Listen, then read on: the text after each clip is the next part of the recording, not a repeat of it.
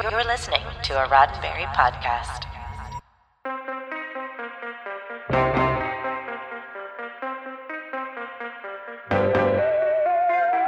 She's the captain of a freighter, the doctor on a starship, an unflappable assistant, the Secretary of State, and the President, just to name a few of her titles.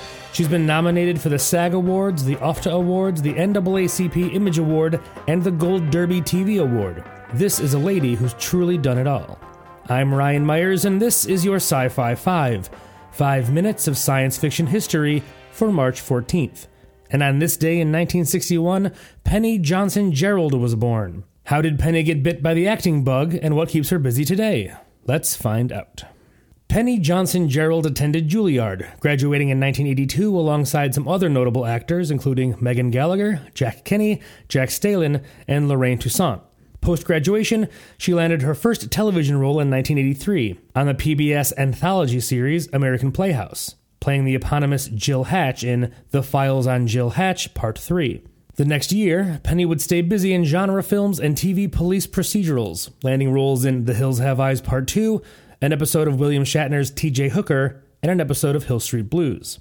The next several years would find Penny consistently landing work on numerous TV shows, both in guest starring and leading capacities. She was a series regular on the legal drama The Paper Chase from 1984 to 1986 as Vivian Conway.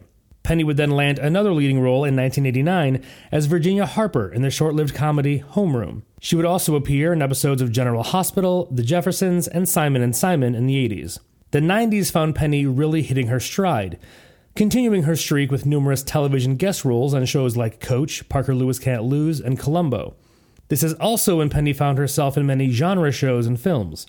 She guested on Freddy's Nightmares in 1990, and in the same year found herself in another Wes Craven project, the TV movie Night Visions. 1992 marked a breakthrough for Penny when she was cast in The Larry Sanders Show, playing Larry's unflappable assistant, Beverly Barnes. The show's near universal acclaim helped make Penny a household name.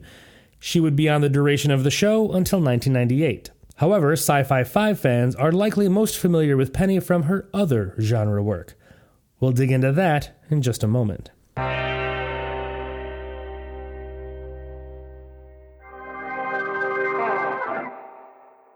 Penny's first trek far beyond the stars was not in Star Trek Deep Space Nine, but in Star Trek The Next Generation, when she guest starred in the season 7 episode Homeward, playing Dobara, the pregnant wife of Worf's brother Nikolai in 1994. Just a year later, Penny arrived on Deep Space Nine, playing freighter captain Cassidy Yates and love interest to Avery Brooks's Captain Ben Sisko. Penny would appear on Deep Space Nine from 1995 until the end of the series in 1999. Penny's other notable genre work includes an episode of The X Files, three episodes of The 4400, and currently as Dr. Claire Finn in The Orville.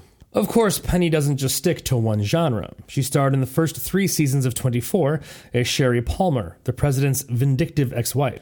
She also starred as Captain Victoria Gates in Castle, as well as voicing President Amanda Waller in Justice League Gods and Monsters and Justice League Gods and Monsters Chronicles. She's also starred in several TV films and miniseries, including the Emmy winning film The Color of Friendship in 2000 and as former Secretary of State Condoleezza Rice in DC 9 11 Time of Crisis in 2003 and The Path to 9 11 in 2006. Penny does much more than just act. She and her husband, Graylin Jerald, founded Outreach Christian Theater Company in 1994, where she teaches acting workshops, produces, and directs. She's hosted a 50 day workout challenge on Facebook, and on her Twitter and Instagram accounts, Penny shares recipes, beauty tips, and adorable pictures of her dog. So let's raise a birthday toast to Penny Johnson Jerald, a lady who just doesn't stop.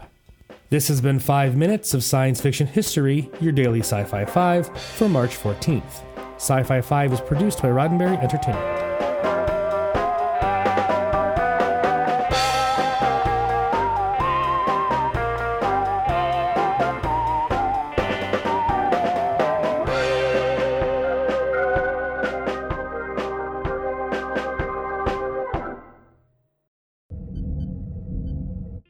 This is a Roddenberry podcast.